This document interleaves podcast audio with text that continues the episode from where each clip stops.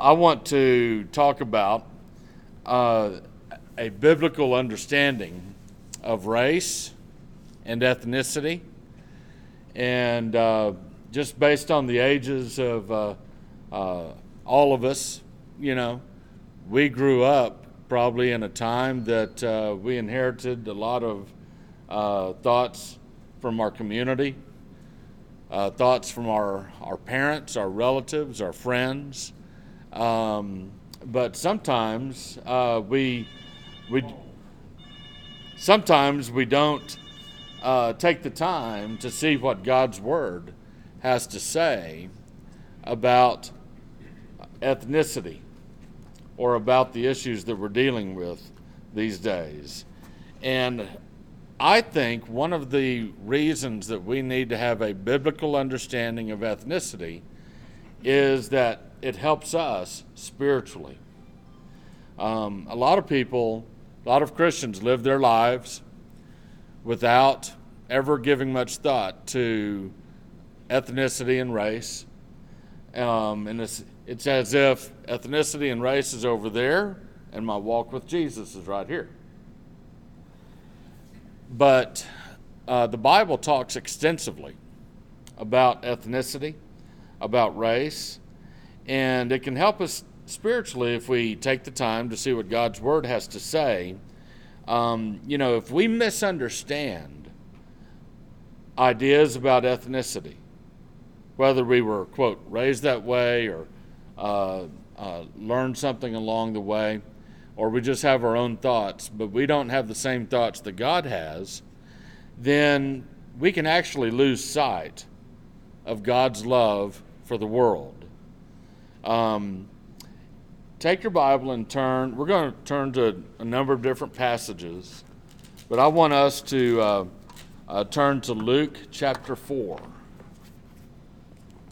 In Luke chapter 4, in this passage, Jesus is preaching his first sermon, at least in the synagogue in Nazareth. And I am fairly certain that Jesus' first sermon was better than my first sermon. Uh, we won't talk about my first sermon. Uh, in fact, every sermon Jesus preached was probably better than my best. Um, but when Jesus first preached at the synagogue in Nazareth, he reminded his hearers now, who, who's going to be in the crowd at a synagogue in Nazareth? What kind of, what ethnic group is going to be there? Jews, his own people. And um, in Luke chapter 4, verse 28. Actually, we're going to start in Luke chapter 4, uh, verse 24. Jesus said, Truly I say to you, no prophet is welcome in his hometown, but I say to you in truth, there were many widows in Israel in the days of Elijah. So Jesus goes back hundreds of years, back to the ministry of Elijah. He says, There are many widows in the days of Elijah when the sky was shut up for three years and six months, when a great famine came over all the land. And yet Elijah was sent to none of them, but only to Zarephath in the land of Sidon, to a woman who was a widow. What did Jesus just say to this group of Jews that he's preaching to in Nazareth? He says, You remember the stories of Elijah? Who did Elijah go to? A Gentile. God cares about the Gentiles. And he cared about the Gentiles way back in Elijah's day. And Jesus wasn't finished. Verse 27 And there were many lepers in Israel at the time of Elisha the prophet, and none of them was cleansed, but only who? Naaman, the Syrian, another Gentile. Verse 28 How did the people respond to Jesus' sermon? it says, And all the people in the synagogue were filled with rage as they heard these things. And they got up and drove him out of the city and led him to the brow of the hill on order on which their city had been built in order to throw him down the cliff. But passing through his midst, he went his way. So it's not enough for us to understand, oh, Jesus preached a sermon and the people didn't like it and they wanted to kill him. That's missing something. It's missing the content of the sermon. The content of the sermon was God cares about Gentiles too. And they didn't like that message. They didn't like it. And so, if we don't have a good understanding of God's love for all people, we might miss out on something spiritually. We, we might lose sight of God's love for the world. A second reason that I think it's important for us to understand ethnicity and race from a biblical perspective is that it can empower our church if we do this. You know, one of the most important ways a person has influence over others is by example. We know that. We teach our kids that. We teach our grandkids that. You know, uh, and, and it does us no favors if we say to our kids, "Do as you do as I say, not as I do." Kids are watching us. They're going to do as we do. You know, we got to lead by example. And um, in in First Peter, you don't have to turn here, but in First Peter chapter five, uh, verses two and three, Peter has some instructions for pastors, and he. But this is good information for all of us, really. Peter says, "Care for for God's flock with the diligence of a shepherd, te- tenderly showing them the way, serving as an example to the flock." And so we, I think it's fair for us to ask the question are we someone who, by our daily lives, not just in church or whatever, but out in the real world, are we someone that exemplifies an ability to overcome ethnic barriers? Or when we see someone of a different ethnicity, do we um, automatically think poorly of them? Or automatically stay at an arm's length away from them. I'm not talking about a seven foot tall person that you know is, is scary looking that could that could hurt you. I'm not talking about that. I'm talking about someone, let's say, of your own size, of your own uh, sex. Do you hesitate to be an example of what someone who can overcome ethnic barriers. Uh, do, does that make you pause? Um, and so we need to watch how we how we behave.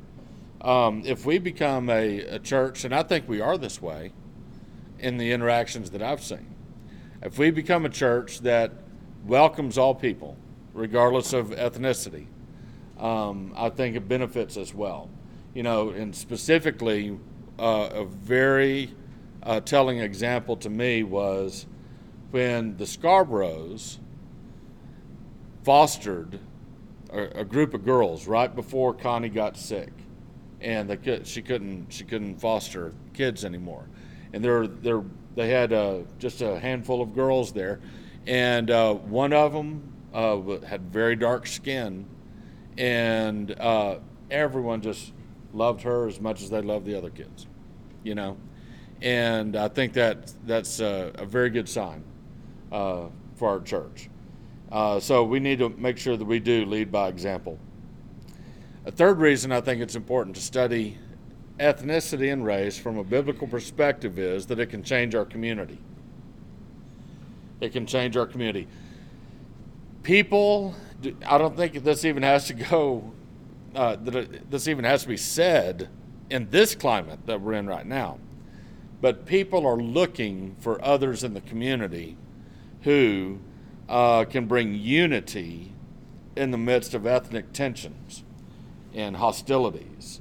And I think we've seen uh, quite a bit of racial hostility, um, you know, from different people of different races, and um, we need to we need to make sure that we don't just always look at some of someone of another race and say, ah, see what they've done, it's their problem, you know. Uh, when we've got people of our own ethnicity or our own race, if you want to call it that, uh, that uh, are also causing problems, and you know it, it, it's it's all around, it's widespread, and so you know specifically with what's obviously been in the news from a few weeks ago when George Floyd uh, had had the police officers holding him down, and one pinned his neck uh, to the ground, had his knee on his neck um, for for eight minutes or so. Um, I, I have I've yet to meet anyone, or I've yet to hear anyone, who has said that that wasn't excessive. Um, it it, it just seemed to be unnecessary, and it caused an awful lot of turmoil. Um, and it didn't happen in a vacuum. He's not the only person that uh, has been mistreated for whatever reason, whether he was mistreated because he was acting criminally or whether he was mistreated because there was racial hatred in the policeman's heart. You know, I don't know, but it but it seemed to be excessive to me. And then you have all the rioting and all the looting and it wasn't just uh, black people rioting and looting. Um, you had it was troublemakers, a criminal element that was taking advantage of the situation and causing problems. And uh, some of it is, I, I think, not not just circumstantial. I think some of it's very intentional uh, in, in some of that. And of course, you know, it leaves us, peaceful, loving Christians, saying, you know, what can we do? You know, uh, how how can we how can we be a, a blessing uh, to people? And uh, and so uh, we'll explore some of those things today. What did Jesus say about uh, when he was? He said, "If I be lifted up, what will happen?" All people will be drawn to him. And so we need to make sure that we, we lift up Jesus. And I think that's one of the best ways for us to address ethnic hostilities and, and difficulties is let's focus people's attention on Jesus and focus our own attention on Jesus because he's the standard. Uh, Jesus never mistreated anyone ethnically or for, for an ethnic reason. He never mistreated anyone. Um, but especially uh, with regard to ethnicity, Jesus treated people, all people, uh, with, with love. And so, you know, we really have a choice. We can conform our, our own perspective about ethnicity to whatever the winds of change are in the world. And I've seen a lot of, uh, you know, one of the one of the key terms that's out there is uh, Black Lives Matter. Black Lives Matter. And as far as a slogan goes, well, of course, you know, black lives and white lives and brown lives and Asian lives, uh, all life. We we do an injustice, I say, if we if we stop and we say all life matters, because God's word says much more. All life is sacred. There's the sanctity of human life. And so we have a higher standard than whatever slogan is out there. And if we can voice that, uh, that, that can be beneficial. One of the problems with the Black Lives Matter movement is that it is a political movement that has about 13 different things that they're trying to uh, enact in society. And, and the, so the movement as a political reality uh, has some very damaging and very unbiblical uh, aspects to it. At the same time, that idea of a black life mattering, of course, it, it does matter. And so there's a lot of people that are just sort of jumping on the ba- bandwagon without realizing uh, the background of the people that began the movement and what they're actually trying to accomplish, which, among other things, is uh, LGBTQ uh, rights or benefits or super rights or whatever you want to call that. Um, and just some things that biblically I think we cannot uh, hold our hat on and we, we cannot ascribe to. So, but we can conform ourselves to whatever the, the world says, or we can allow our view of ethnicity to be transformed by God's Word. And so uh, I think it's much better, it's more deep, it's more meaningful if we explore the Word of God and uh, we see what God has to say about ethnicity. Uh, in 2 Corinthians chapter 10, verses 4 and 5, you don't have to turn there, but it says, We demolish arguments and every high minded thing that is raised up against the knowledge of God, taking every thought captive to the obedience of Christ. And even though that passage itself was not specifically written about race or about ethnicity, um, I think it's a good principle for us, a good application of that passage, to be willing to examine our own hearts, our own ideas, our own thoughts, and submit them to the obedience of Christ. Does this, does what I think about black people, does that square with Scripture? Does what I think about Mexicans or Hispanics, does that square with Scripture or, or any other ethnic group that you want?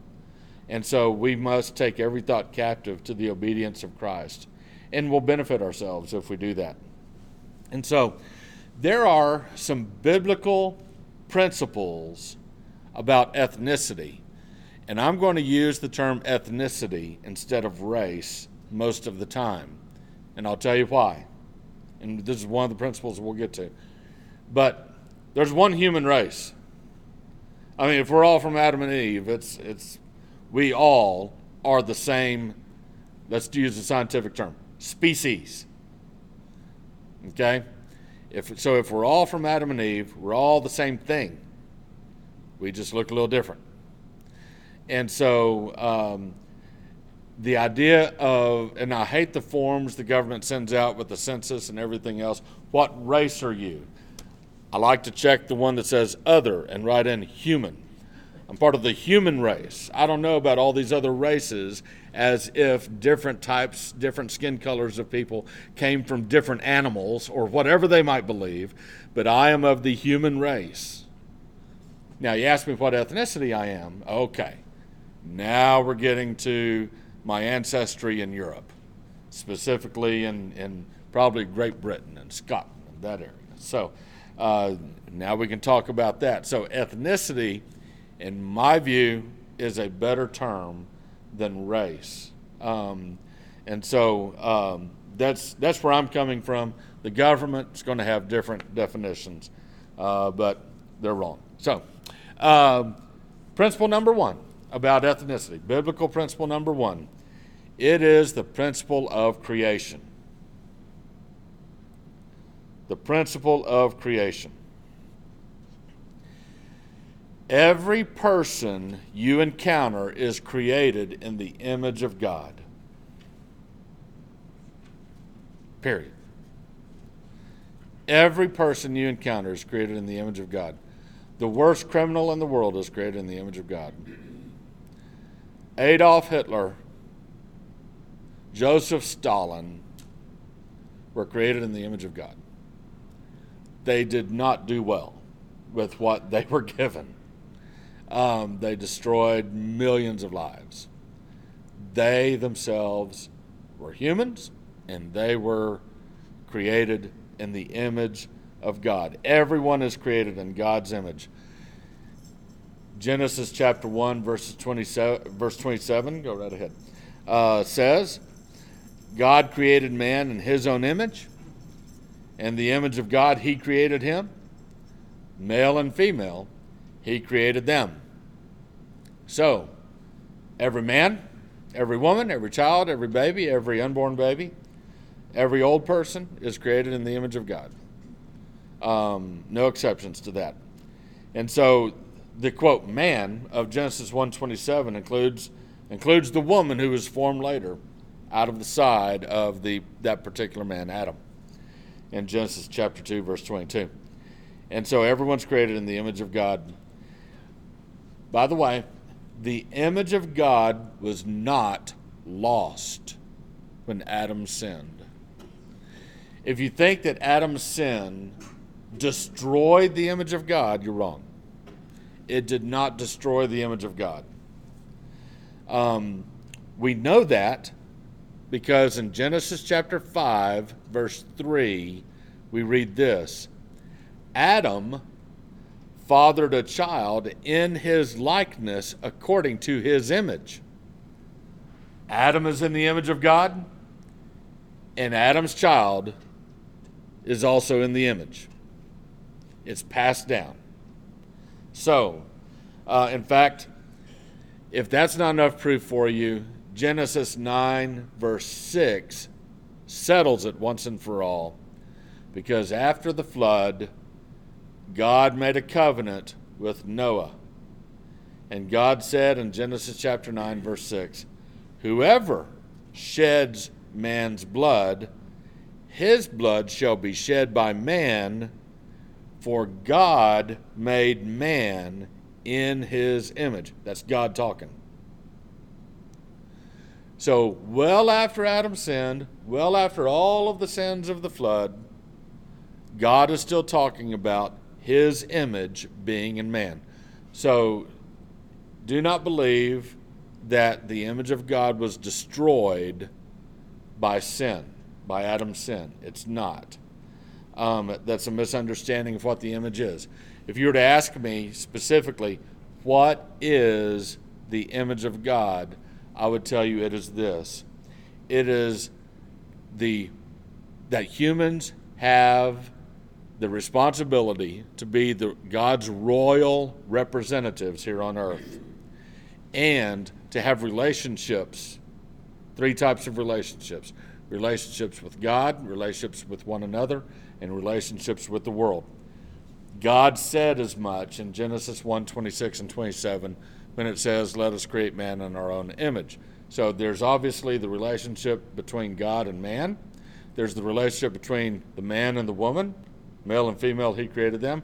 And then there's the relationship in verse 28 between man and the rest of creation. We rule over the rest of creation, we have dominion over the rest of creation. That's not we don't, have, we don't destroy, we should not destroy, but we should use and manage all of God's creation for God's glory. And so we are kings, or maybe you might want to think of us as princes and princesses here on earth, ruling over all of creation. Every single person that you ever meet is royalty they are, by creation, a son or daughter of God. I'm not saying spiritually they're children of God. Not all people are children of God spiritually. But by creation, God is fatherly over all of us.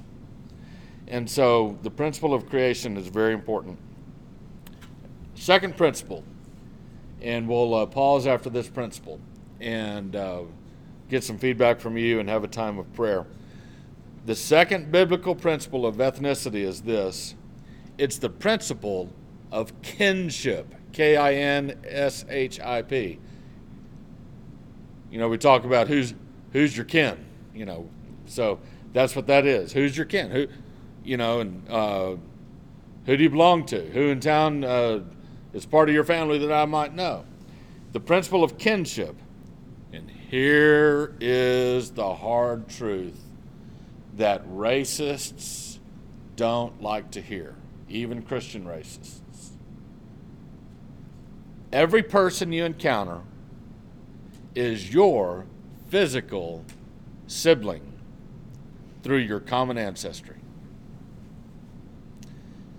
We all come from the same parents, Adam and Eve.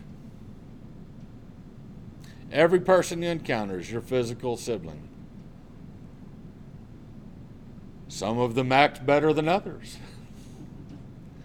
Some of us act better than others. Some of us don't act too good at all. We all have our origination from the same parents. How do we know? Genesis chapter 3, verse 20 says, Now the man called his wife's name Eve, because she was the mother of all the living. Also, Acts chapter 17, verse 26, the Apostle Paul says, And he, that's God, made from one man every nation of mankind to live on the face of the earth. That's pretty simple to me.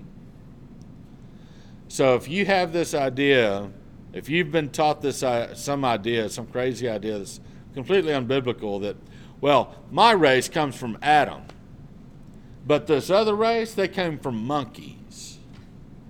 Or this other race came from some some other type of creation. They're not really part of God's creation. They're not really 100% human. It's nonsense. And we know it's nonsense scientifically, biologically. We know it's nonsense. You know, there was a time in our in our history when when medicine became more prevalent and a lot better and we had the possibility of blood transfusions. And there was a time when white people were afraid to get a black man's blood because I don't know if that's really human or not. Well, guess what? We found out it is. It's as human blood as any human blood. And so uh, we just need to understand, and th- there are implications that you can already, you know, you're aware of, you've thought of before, or you might become aware of today about every single person being my and your physical sibling. And so there's responsibilities that come with that. So we're going to stop right there.